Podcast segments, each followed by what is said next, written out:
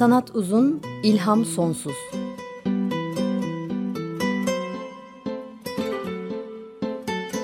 Sanat üzerine psikolojik sohbetler. Hazırlayan ve sunanlar Şenol Ayla ve Timuçin Oral.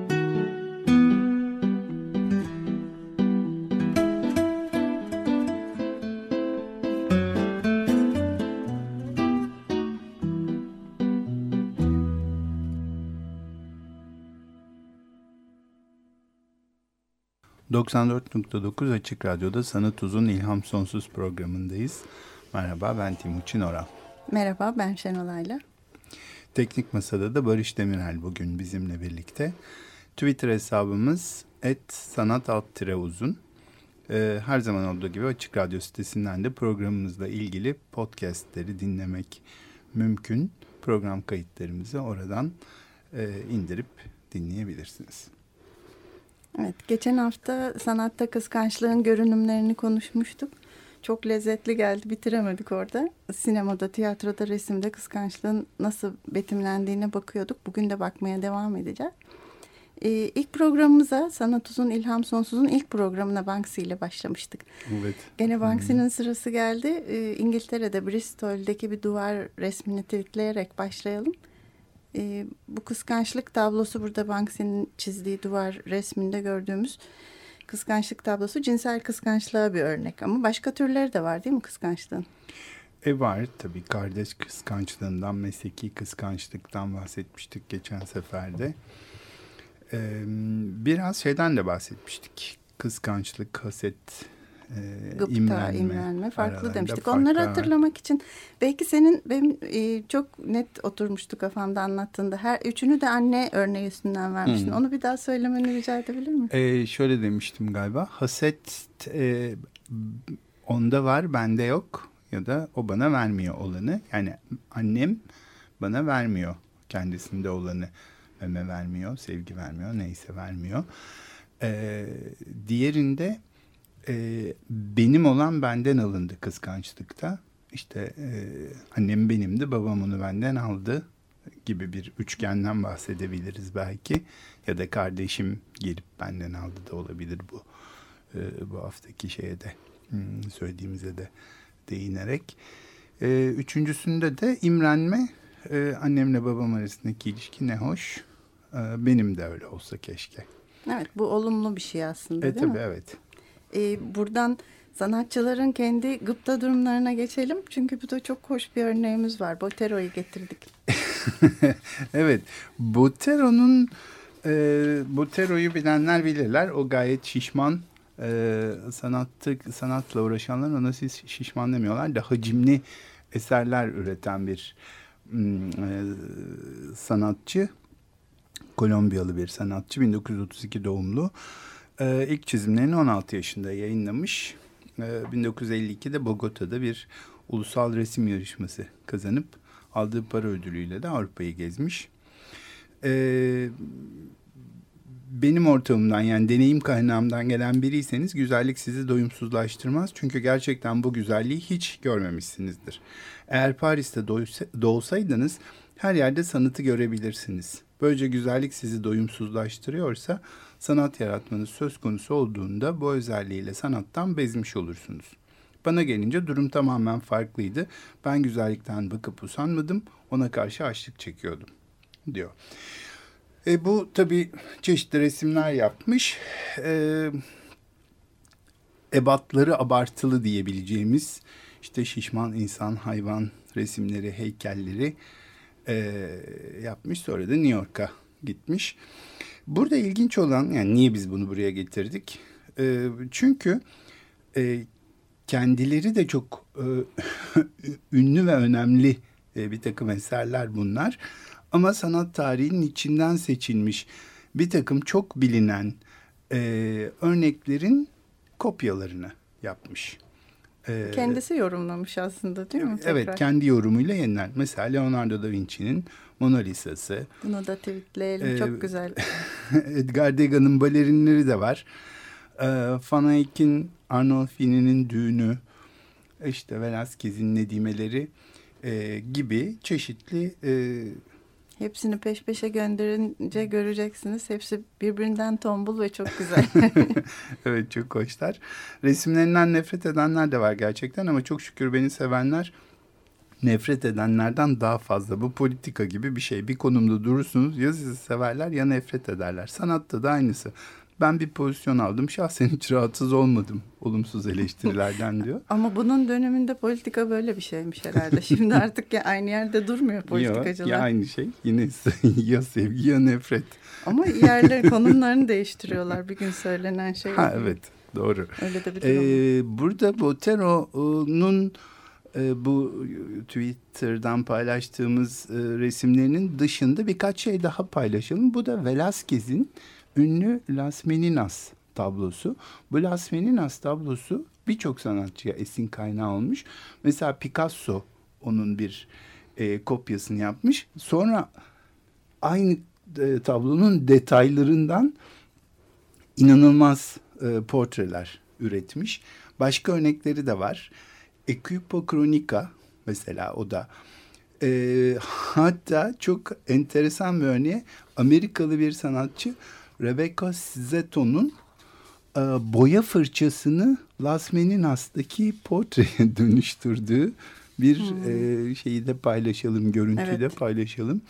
E, o da var. Şimdi tabii burada mesela kendini Velázquez kılığında çizdiği e, tablosu da var. Ama bunlar kıskançlık örnekleri değil. Bence imrenmiş e, ve e, kendisi de çok güzel örnekler üretmiş evet. doğrusu. Olumlu gelişmiş evet. bir durum. Ama olumsuz örnekleri de var değil mi sanatta? Var evet. E, çok e, net konuşulmayan ama Hemingway ile Fitzgerald arasındaki hmm. güzel bir öykü var. Yine geçen hafta bahsettiğimiz Edebiyatta, Sanatta ve Popüler Kültürde Kıskançlık kitabından Peter Tuhi'den bunu duydum. Daha sonra e, orijinal kitaba da baktım. Şöyle şeyler var. Güzel bir hikayesi var bunun. Hmm, Hemingway ile Fitzgerald arasındaki. Aslında Hemingway'in yaşadığı tek taraflı bir şey. Hı hı. E, bu konudaki bir bilgi kaynağımız da bunun dışında Movable Feast kitabı. Hemingway'in e, A Movable Feast kitabı Paris Pişenliktir adıyla Türkçe'de çıkmış. Hmm, Paris'te 1920'ler ve 30'larda yaşayan yabancı sanatçı ve yazarların çok sevdikleri bir bar var. E, Dingo Bar. Hmm. Tam adıyla The Dingo American Bar and Restaurant. Hemingway'in bu kitabı da bu barda başlıyor. E, Paris bir şenliktir e, adlı, kitabı. E, Hemingway ve Fitzgerald e, Nisan 1925'te Muhteşem Gatsby'nin yayınlanmasından birkaç ay sonra Dingo Bar'da tanışıyorlar. Fitzgerald çok içmiş, e, sarhoşa yakın bir kırkeyif şekilde Hemingway'in yanına geliyor. Bu Hemingway'in anlattığı şekliyle anlatıyorum ben de. Onun ağzından duyduğumuz bu şekil. Ve kendini tanıtıyor. Kendisinden çok daha genç olan Hemingway'e övgülere boğuyor. E, bu davranış Hemingway'in maço erkeklik anlayışına çok tuhaf geliyor, uymuyor. Erkek adam böyle yapar mı diye düşünerek onun hakkında kitabında bu geceyi anlatırken e, bir yandan kendisi hakkında söylediği övgüleri uzun uzun anlatıyor, aynen alıntılıyor. Bir yandan da e, Fitzgerald için yumuşak huylu bir çocuk adam ve utanç verici bir ayyaş diyor. Aslında e, daha sonra edebiyat üstüne yazan tarihçiler burada bu kitap içinde hep Fitzgerald'ın kendisi hakkında övgülerini al, birebir alıntılayıp arkalarından da ufak ufak e, Fitzgerald'a kötü şeyler söylediğini, e, lafı farklı söylediğini söylüyorlar. Yine de birlikte gidip o gece Fitzgerald'ın Lyon'da duran arabasını Paris'e getirmek üzerine sözleşiyorlar. Hemingway buna heyecanlandığını yazıyor ve diyor ki gene burada da öyle bir şey var. İyi mi söylüyor kötü mü çok anlamıyoruz. Benden çok daha büyük ve başarılı bir yazarla yolculuk edecektim. Ondan pek çok faydalı şey öğrenecektim. Bunun için çok heyecanlandığını söylüyor ama hemen arkasından da şöyle diyor. Muhteşem Gatsby'yi henüz okumamıştım ve onun kolejlilere göre aptalca bir kitaptan sonra henüz okuyamadığım bir kitap daha yazmış olan yaşlı bir yazar olduğunu düşünüyordum. Zaten aptalca bir kitap yazmıştı bu da aptalca bir kitaptır diye düşünüyordum diyor. Ee, ve önceki kitabını da aşağılamış oluyor. Yolda bir sürü tuhaflık oluyor. Bunları da uzun uzun anlatıyor Hemingway kitabında. Fitzgerald çok fazla içmiş olmasına rağmen arabayı sürmekte ısrar etti diyor. Arabanın üstü açıktı. Sağanak yağmur altında gittik. Perişan olduk. Akşam Fitzgerald ciğerlerini üşüttüğünü ve öleceğini söyledi.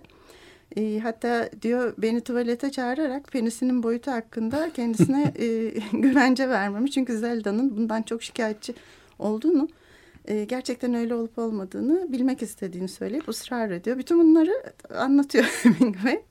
Bu arada tabii bu Zelda e, Scott Fitzgerald öyküsünden de bahsetmiştik daha önce. Evet. Nil, Nilgün Marmara üzerinden evet. Evet doğru. Ve bunları da Hemingway e, nörotik ve erkeksi olmayan davranışlar olarak tanımlıyor. E, kitabında da ama Fitzgerald'ın Hemingway'in kitabını yayımlamasına nasıl yardım ettiğini, ona çok önemli bir editör ve yayıncı bulduğunu anlatmıyor.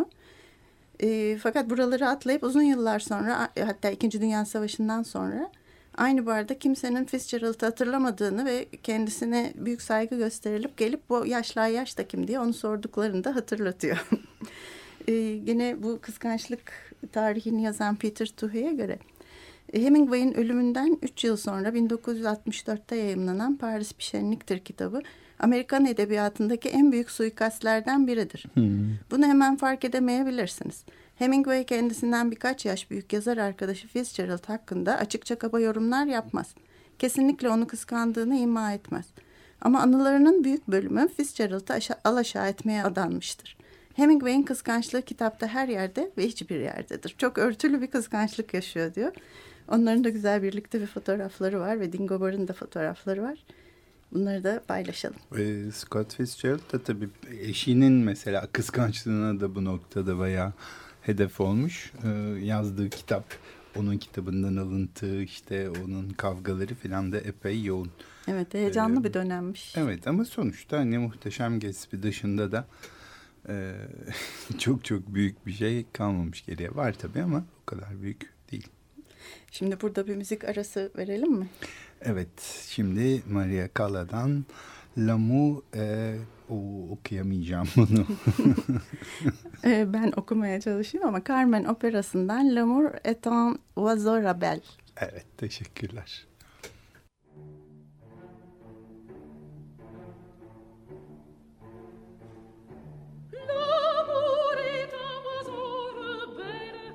tu peux, peut t'en privoiser,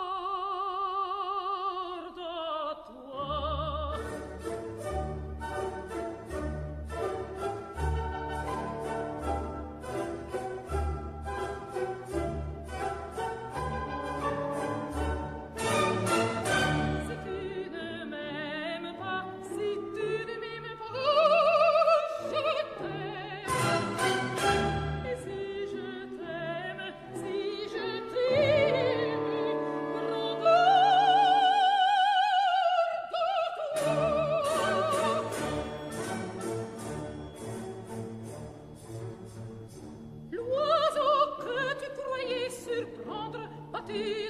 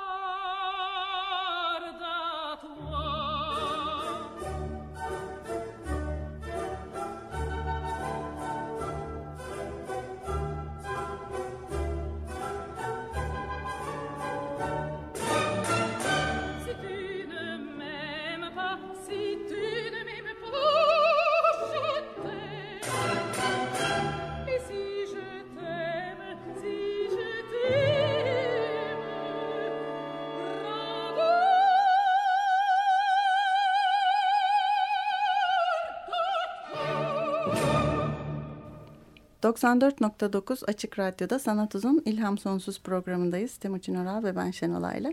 Bugün kıskançlığı e, devamını konuşuyoruz. Geçen haftadan sonra ikinci kez konuşuyoruz. E, ve şimdi Maria Callas'tan Carmen'den bir parça dinledik. E, Carmen de kıskançlığı güzel anlatan bir Hı -hı. operadır. Onun için bunu seçmiştik.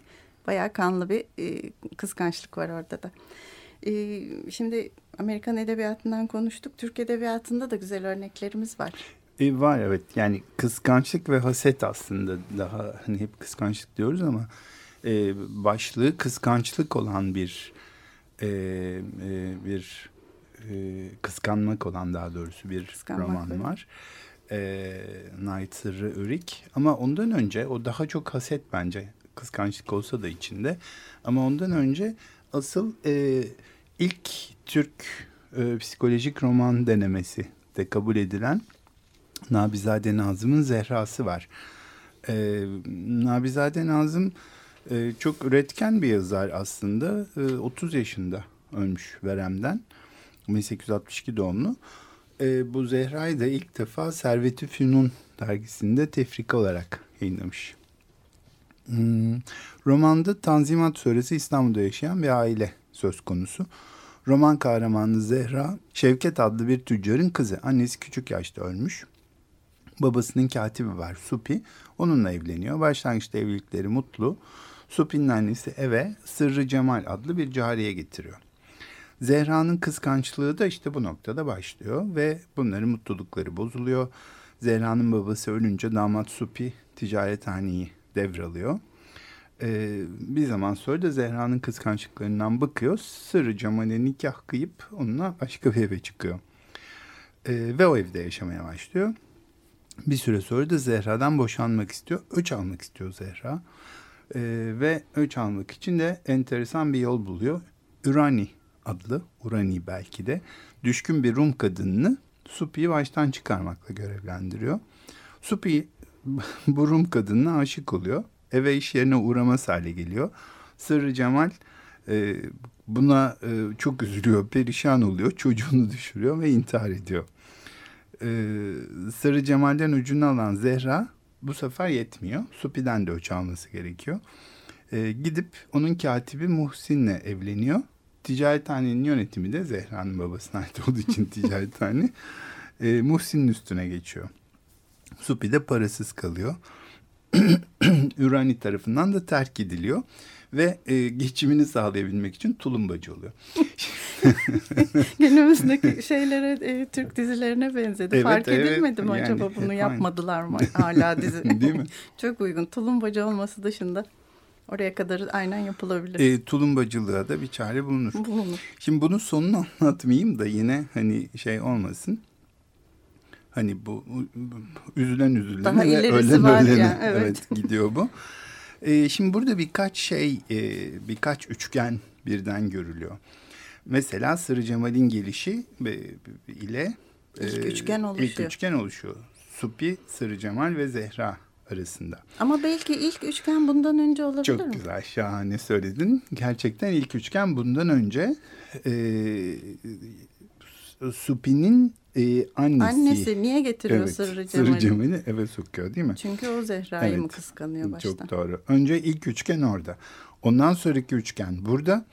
Ondan sonra e, e, arkasından e, bu Zehra Sırrı Cemal şeyi e, çatışması e, Urani'nin devreye girmesini sağlıyor. Bu kez öyle bir üçgen oluşuyor. Ve tersine dönüyor biraz değil mi evet. bu sefer? Ee, evet. Kıskanan kişi Sırrı Cemal oluyor bu Hı -hı. sefer. Kıskanan Andre Marua'nın İklimler romanı hmm. gibi. O da çok hoştur gerçekten. Orada da yer değiştirir. Hmm. Ee, bunun gibi oluyor gerçekten. Sonra arkasından e, işte bir de Muhsin var. Devreye giriyor. Ee, yani Urani, e, Supi, e, Sırrı Cemal'den sonra bir de işte evet. Muhsin, Zehra ve e, Supi belki de böyle gidiyor bu. Ve e, Üçgenlerin bu, kardeşliği bu üçgenli... gibi oldu. Bir sürü hepsinde Zehra var. Aslında tabii yani 1860'larda 30 yıl yaşamış sadece bir e, kişi yazar Nabizade Nazım. Evet. Ama hakikaten e, çok girift bir e, bir psikolojik roman denemesini o tarihte yapmış. E, evet. Yazık ki görememiş o ölümünden sonra, sonra yayınlanmış. Evet. Ee, böyle bir örneğimiz daha var senin haset dediğin Nahit Zırrı Örük'ün kıskanmak. Nahit Zırrı'nınkinin adı kıskanmak. Ee, Nahit Zırrı bir kere çok enteresan bir e, yazar. E, o da 1895 doğumlu. E, şöyle bir öyküsü var. E, Nait Sırrı'nın bunu söylemek gerekir öncesinde bütün bunları konuşmadan. E, Afitab-ı Marif e, Rüştü Lisesi'nden mezun oluyor. Sonra İngiliz Fransız okuluna Galatasaray'a gidiyor ama hiçbirini bitirmiyor. Babası ve dedesi Osmanlı Devleti'nde önemli konumlardalar. Ee, bir şekilde babasının gayretiyle Berlin elçiliğini, elçiliği mahiyetine atanıyor. Ve işte orada korkunç bir şey oluyor e, Nait Sırrı açısından. Son Halife Abdülmecit'in oğlu Şehzade Faruk'un yanında kadın kılığında operaya gidiyor. Operada daha doğrusu görülüyor ve Alman gazeteleri bunu yazıyorlar. Alay konusu oluyor. Acilen İstanbul'a çağrılıyor. E, gelmiyor İstanbul'a. E, ama istifa ediyor. Sonra da işte Tiflis, Berlin, Paris, Viyana, Roma, Kopenhag falan geziyor. Yaklaşık bir 13 yıl falan geziyor. Ancak babası öldükten sonra dönmüş evet. ülkeye. Cumhuriyet ilan ediliyor. Babası ölüyor. Ondan sonra evet. dönebiliyor. Bu tabii cinsel kimliğiyle ilgili bir dert muhtemelen. Ve fakat bu dert yakasını hiç bırakmıyor. Ee, çok önemli şeyler yazmış. İlk romanını 1928'de yazmış. 1960'da ölmüş zaten. Ama mesela e, Kıskanmak roman olarak basılan ilk kitabı 1946. 1946'da basıldığında Yıldırım Türker çok güzel söylüyor onu. Son bir sessizlikle karşılanmıştı hmm. diyor. Hani gerçekten e, katıksız bir sessizlik. Evet. E, 1990'lara kadar hiç ilgi görmüyor neredeyse. Başka romanları işte tersine giden rol, yol özür dilerim. Turnede bir artist öldürüldü 1995'te. Yıldız Olmak Kolay mı 2006'da ancak yayınlanabiliyor. Ölümün üstünden 50 yıl geçtikten sonra Gece Olmadan romanı Tefrika fark edilip e, basıma hazırlanıyor filan. Şimdi bu kıskanmakta e, Seniha isminde çirkin olduğu çokça vurgulanan bir kadının yaşamı boyunca abisinden intikam almaya çalışması e, vurgulanıyor. İki temel hat var romanda. Bir Seniha'nın abisinden öç alması, Seniha'nın haseti. İkincisi Mükerrem ve Nusret'in yasak aşkı. Oradaki de bir tür kıskançlık. Evet. Sonra filme de alındı. Ee, Zeki Demir Kubus. 2009'da e, evet. Filme de e, çekti bunu. Şöyle diyor kitapta. E, kıskanmak Seniha'nın yüreğinde ilk beliren, kendisini ilk duyuran ve hemen her gün daha fazla gelişip büyüyen his e, bu olmuştu. Halit'le aralarında 8 yaş vardı ve onu kıskanmadığı bir zamanı hiç bilmiyordu. Hayal meyal hatırladığı zamanlarda da herkes kendisinin kara kuru, Halit'in ise beyaz sarı saçlı ve mavi gözlü olduklarına bakarak bu kız o oğlan olmalıydı demişler. Hep ağabeyini okşamışlardı. Çirkinlerin sevilmemeye ve güzeller için daima feda edilmeye mahkum bulunduklarını Seniha pek küçük yaşına itibaren bilmiş anlamıştı. Şimdi bunun üstüne adı kıskanmakla başlıyor ama aslında haset ediyor. Ee, onda var bende evet. yok ve nefret ediyor. Onun mahvolduğunu görmeye çalışıyor. Bunun için planlar yapıyor. Her şeyin sorumlusu olarak abisini görüyor. Onun güzelliğini kıskanıyor. Bir yandan da gizli bir hayranlığı da var ona. Aslında ele de geçirmeye çalışıyor ama mümkün olmayan e, bir öykü bu. Halit'in Bey onda eğlendiği gecenin sabahında kahvaltısını götürürken abisini seyrediyor. Ee, anlatıcı şöyle geçir, aklından geçenleri anlatıyor. Ee, e, Seniha'nın tahte şuurunda yani bilinçaltında belki çok karışık ve çok gizli e, buhranlar da olurdu. Ve belki ağabeyini kininin en kuvvetli sebeplerinden biri ihtimal ki unutmak istediği bu buhranlara istemeyerek dahi olsa düşmesine böyle sebebiyet verişiydi. Hmm. Çünkü bunu anlatırken de yüz erkeğin kollarından geçmiş, erkeğin ve zevkin her çeşidini görmüş kadınları belki çıldırtabilen bu erkek vücuduna karşı o kadınların duydukları ihtirasları ve bu erkek vücudundan aldıkları zevkleri düşüne düşüne bunları düşünmek vaziyet ve mecburiyetinde kala kala. Bu böyle hale olmuştu. geliyor Seniha değil mi? Evet. Evet. Ee, Güzel anlatmış ama bilinçaltındaki şeyleri yukarıya çıkarması falan. Bu seni annesinin Halit'e söylediği şu sözleri de duyuyor. Ah benim güzel evladım ne olurdu zavallı seni da sana benzeseydi. Bu tam geçen haftada konuştuğumuz gibi Klein'ın tanımladığı şekilde aslında tam da hakkı olanın elinden alınmış olduğunu düşünüyor ve abisine de bir öfke duyuyor. Güzelliğini yok etmeye çalışıyor. Halit'i yok etmeye Annesinin çalışıyor. sevgisini alıyor değil mi hakkı olan derken? Evet annesinin sevgisi. Bana ait olan sevgiyi Evet. abim Evet, aldı. o güzel diyorsun. seviliyor. Ben çirkinim, sevilmiyorum. Seni abinin, abisinin mükerremi sevmesini de kıskanıyor. Burada da kendi hakkı olan sevgiyi mükerremin aldığını düşünüyor zaten. Ee, böyle bir kıskançlık o. Şimdi burada tabii ilginç olan e, Nait Sırrı'nın romanlarını unutulmaz kılan kahramanlar özellikle kadınlar. Oğuz Demiralp, e, Örik'in bütün kadın kahramanlarını bir araya getirsek bir cadılar müzesi oluşturabiliriz demiş. Fethi Naci de ben Nait Sırrı'nın demonik bir yani şeytani bir yazar olduğunu düşünüyorum. Yapıtlarında insanın yıkıcı, kötücül güçlerini öne çıkarmaktadır hep. Onun da güzelliğin içinden bile kötülük ve acımasızlık çıkıyor gibidir diyor. Hmm. Ama Nait Sırrı'nın yani buna olağanüstü bir cevabı var. Bunu söylemek gerekir. Çünkü hiç kötülük, iyilik ikilemiyle düşünmemiş konuyu. Öyle düşünmemiş evet. Kendi ifadesiyle diyor ki bir romancının kıymeti fena insanlarda da nüans bırakış ile fena insanları toptan kötü etmemesiyle de ölçülür.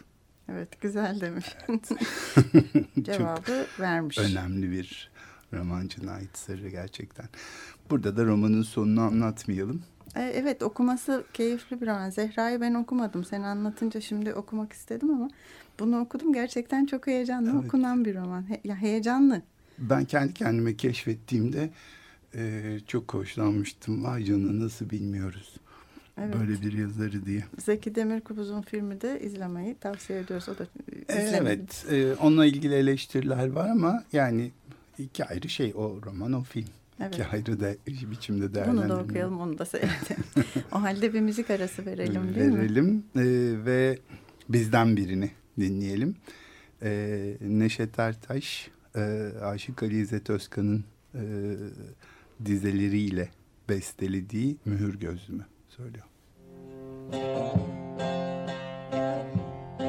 Mühür gözlüm seni Mühür gözlüm elden Sakınırım kıskanırım yan Kardan esen yelden. Sakınırım kıskanırım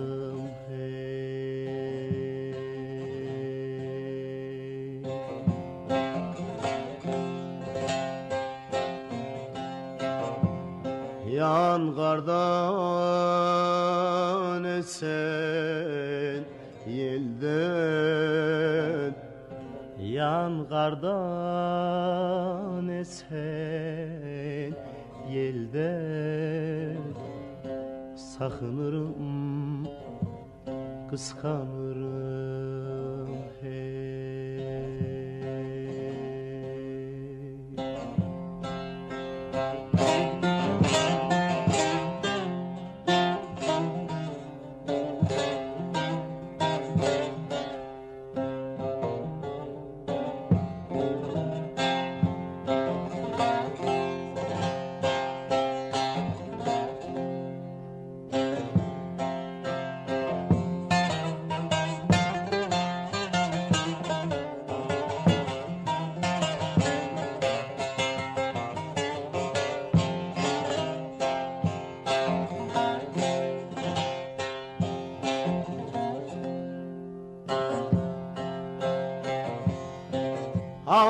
Havadaki durnalardan Havadaki durnalardan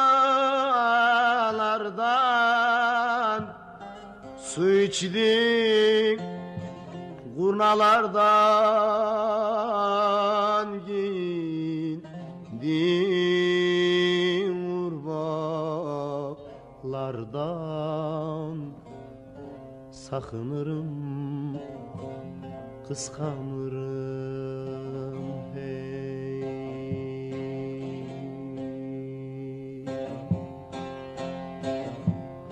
Giyindim urbalardan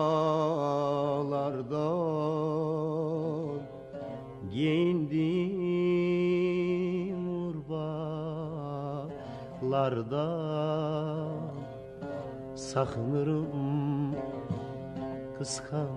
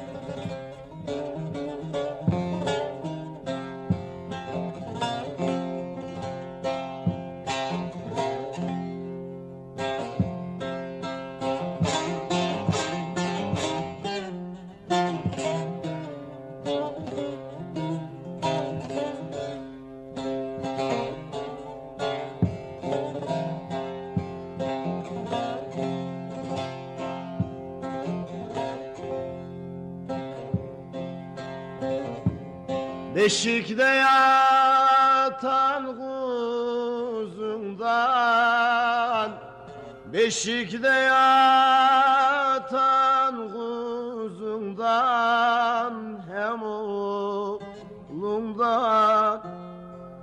hem kızından Ben seni senin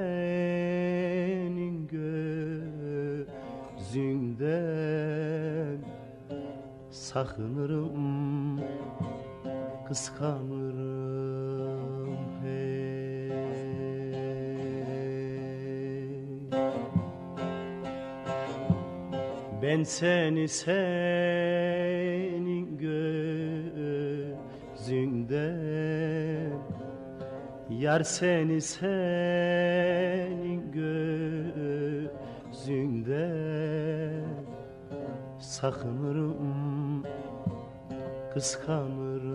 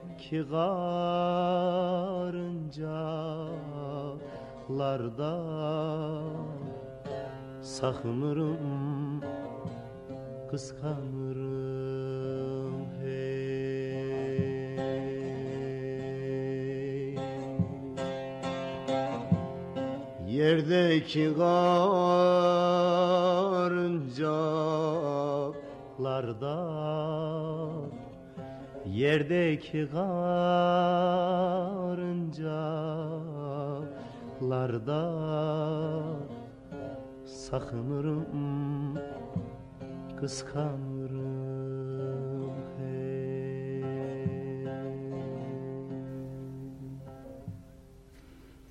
94.9 Açık Radyo'da Sanat Uzun İlham Sonsuz programındayız. Kıskançlık ve haset konuşuyoruz. Ee, Neşet Ertaş'tan e, Mühür Gözlümü hmm, dinledik. Ee, en son e, Kıskanmak adlı e, Nait Sırrı Öri'nin romanı ama daha çok haset e, aslında kardeş kıskançlığı gibi görünen e, ama içinde hasetin ağırlıklı e, olduğu bir e, bir durumu konuşup tartıştık. E, bunun başka sanatçılarda da örnekleri var ama galiba Ingmar Bergman'ın değil mi? Evet, çok, çok güzel bir şey kendisinden anlattığı evet, bir şey Büyülü? Fener e, adlı otobiyografisinde anlatıyor. Ama çok çocuklar orada. E, Şey gibi değil, bu o konuştuğumuz Türk romanlarındaki gibi değil. Gayet küçük yaştalar. Onlar da çocuk. E, Şey değil mi? Ruhen. Ço- Güzelmiş. Burada Ingmar Bergman e, bedenen ve kronolojik olarak çocukkenki hikayesini şöyle anlatıyor Büyülü Fener'de. Kendisi ve ağabeyi var. Onlardan çok sonra bir kız kardeş, üçüncü bir çocuk doğuyor. Ve birden denge bozuluyor. Şöyle anlatıyor. Dört yaşımdayken kız kardeşim doğdu. Şişman canavarsı bir yaratık birdenbire başrole geçmişti. Annemin yatağından sürüldüm. Babamsa bu ağlayıp haykıran bohçanın başından ayrılmaz oldu. Ağabeyim ve ben genellikle ölümcül düşmanlardık ama kız kardeşimin doğumundan sonra barış anlaşması yaptık. Ve bu iğrenç bir çareyi nasıl öldüreceğimizi planlamaya koyulduk. Nedense abim bunu benim yapmam gerektiğini düşünüyordu. Gururum okşanmıştı. Birlikte uygun anı kollamaya başladık. Dört yaşında ve niyeti de kız kardeşini öldürmek. Sonra e, çıkıyor sandalyeye. E, Kız kardeşini beşiğinde boğmaya niyetli ama kayıyor, düşüyor, sandalyeden devriliyor. Kız kardeşi ağlıyor falan. Hiçbir şey gerçekleşmiyor. Kız kardeşi de yaşıyor. Olaylar bitiyor.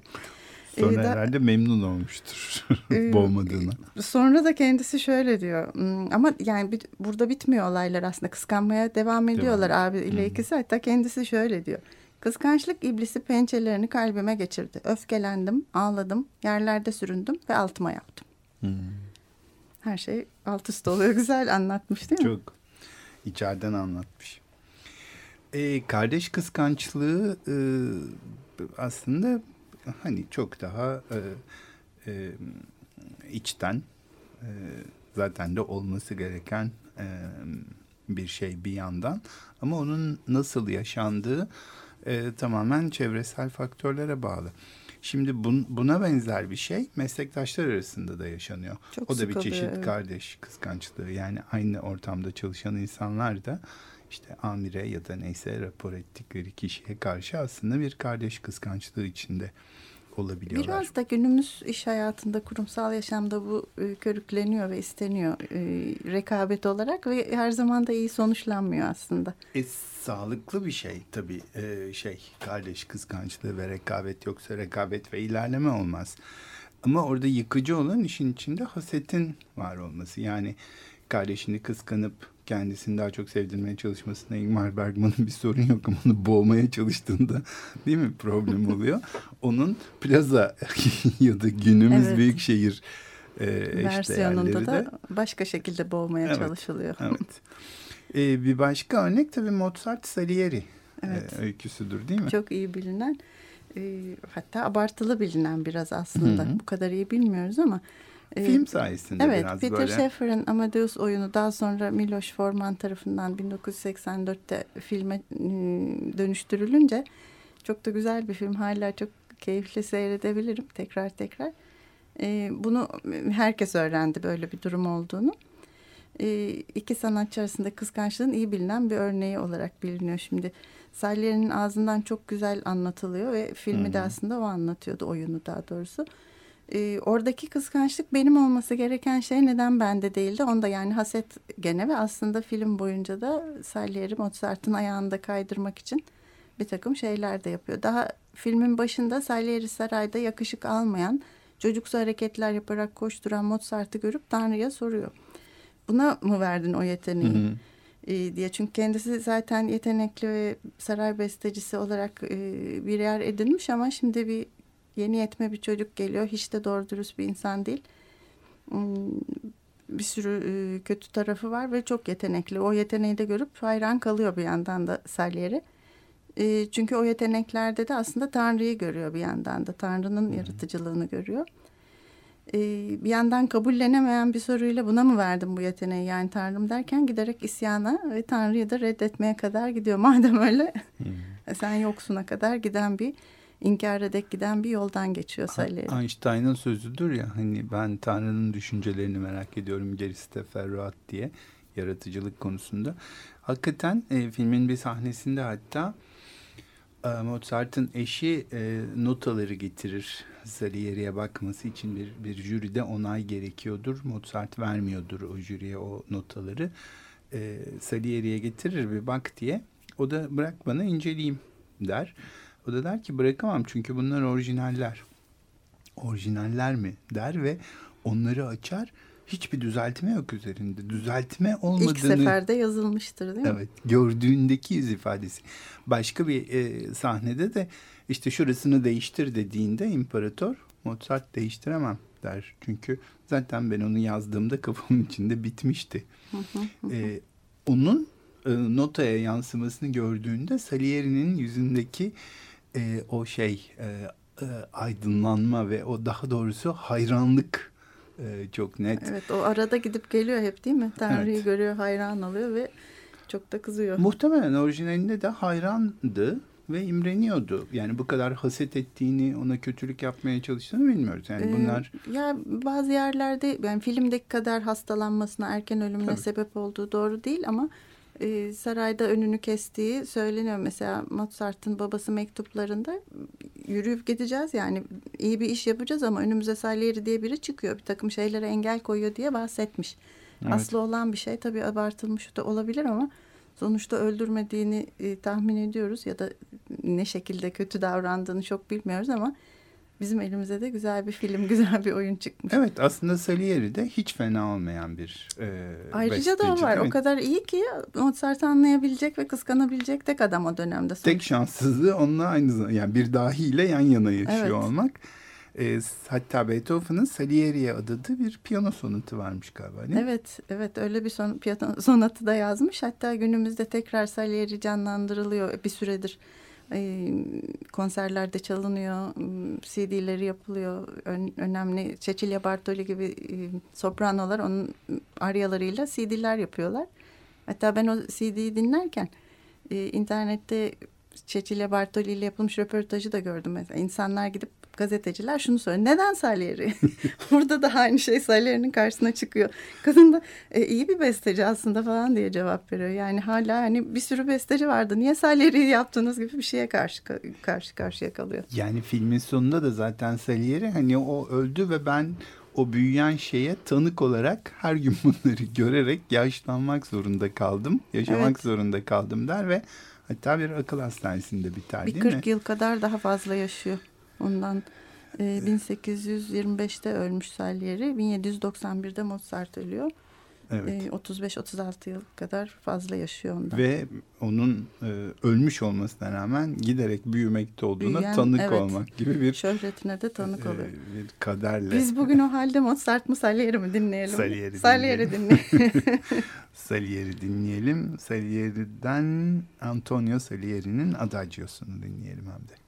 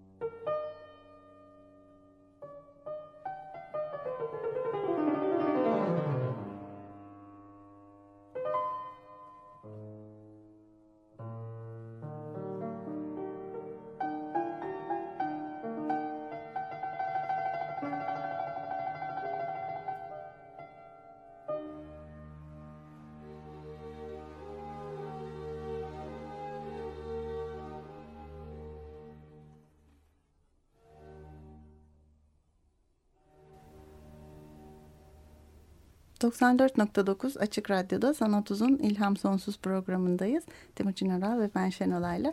Antonio Salieri'nin e, piyano konçertosundan Adagio'yu dinledik. E, Mozart ve Salieri'yi konuşmuştuk.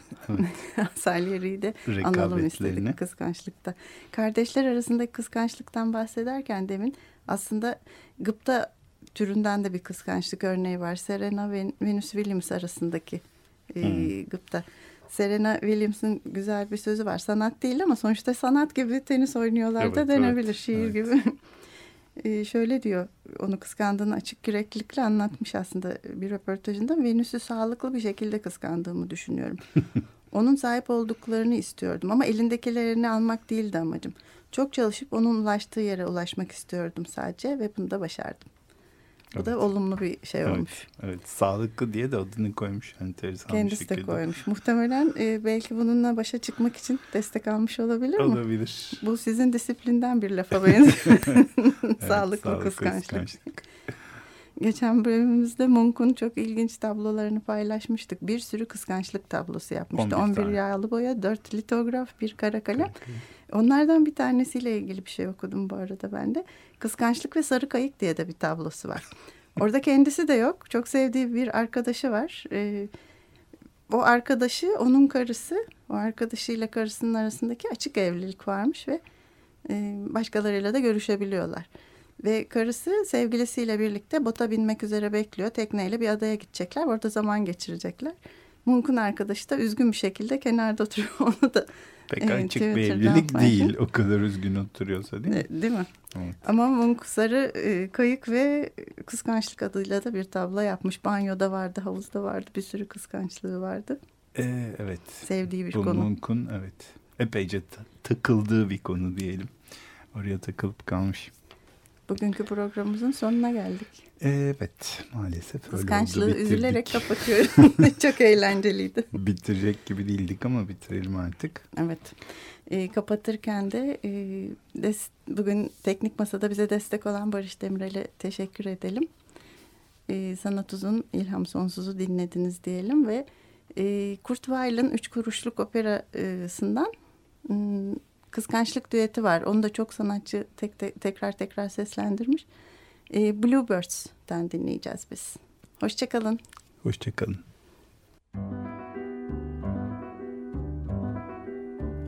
Come out here, you rose of old song. Let us see your leg, you little sweetheart. I see you have such a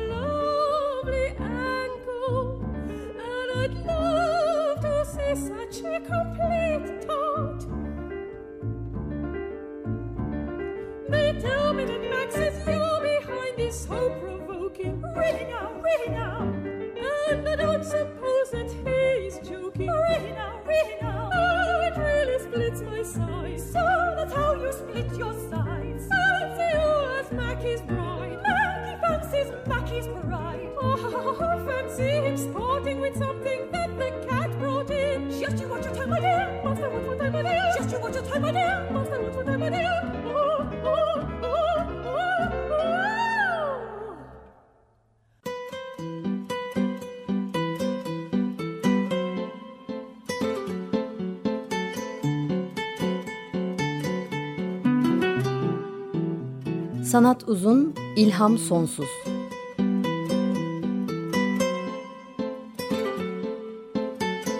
Sanat üzerine psikolojik sohbetler. Hazırlayan ve sunanlar Şenol Ayla ve Timuçin Oral.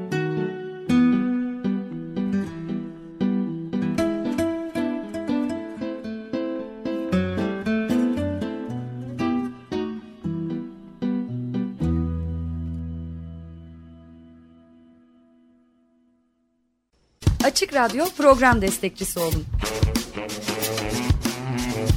Bir veya daha fazla programa destek olmak için 212 alan koduyla 343 41 41.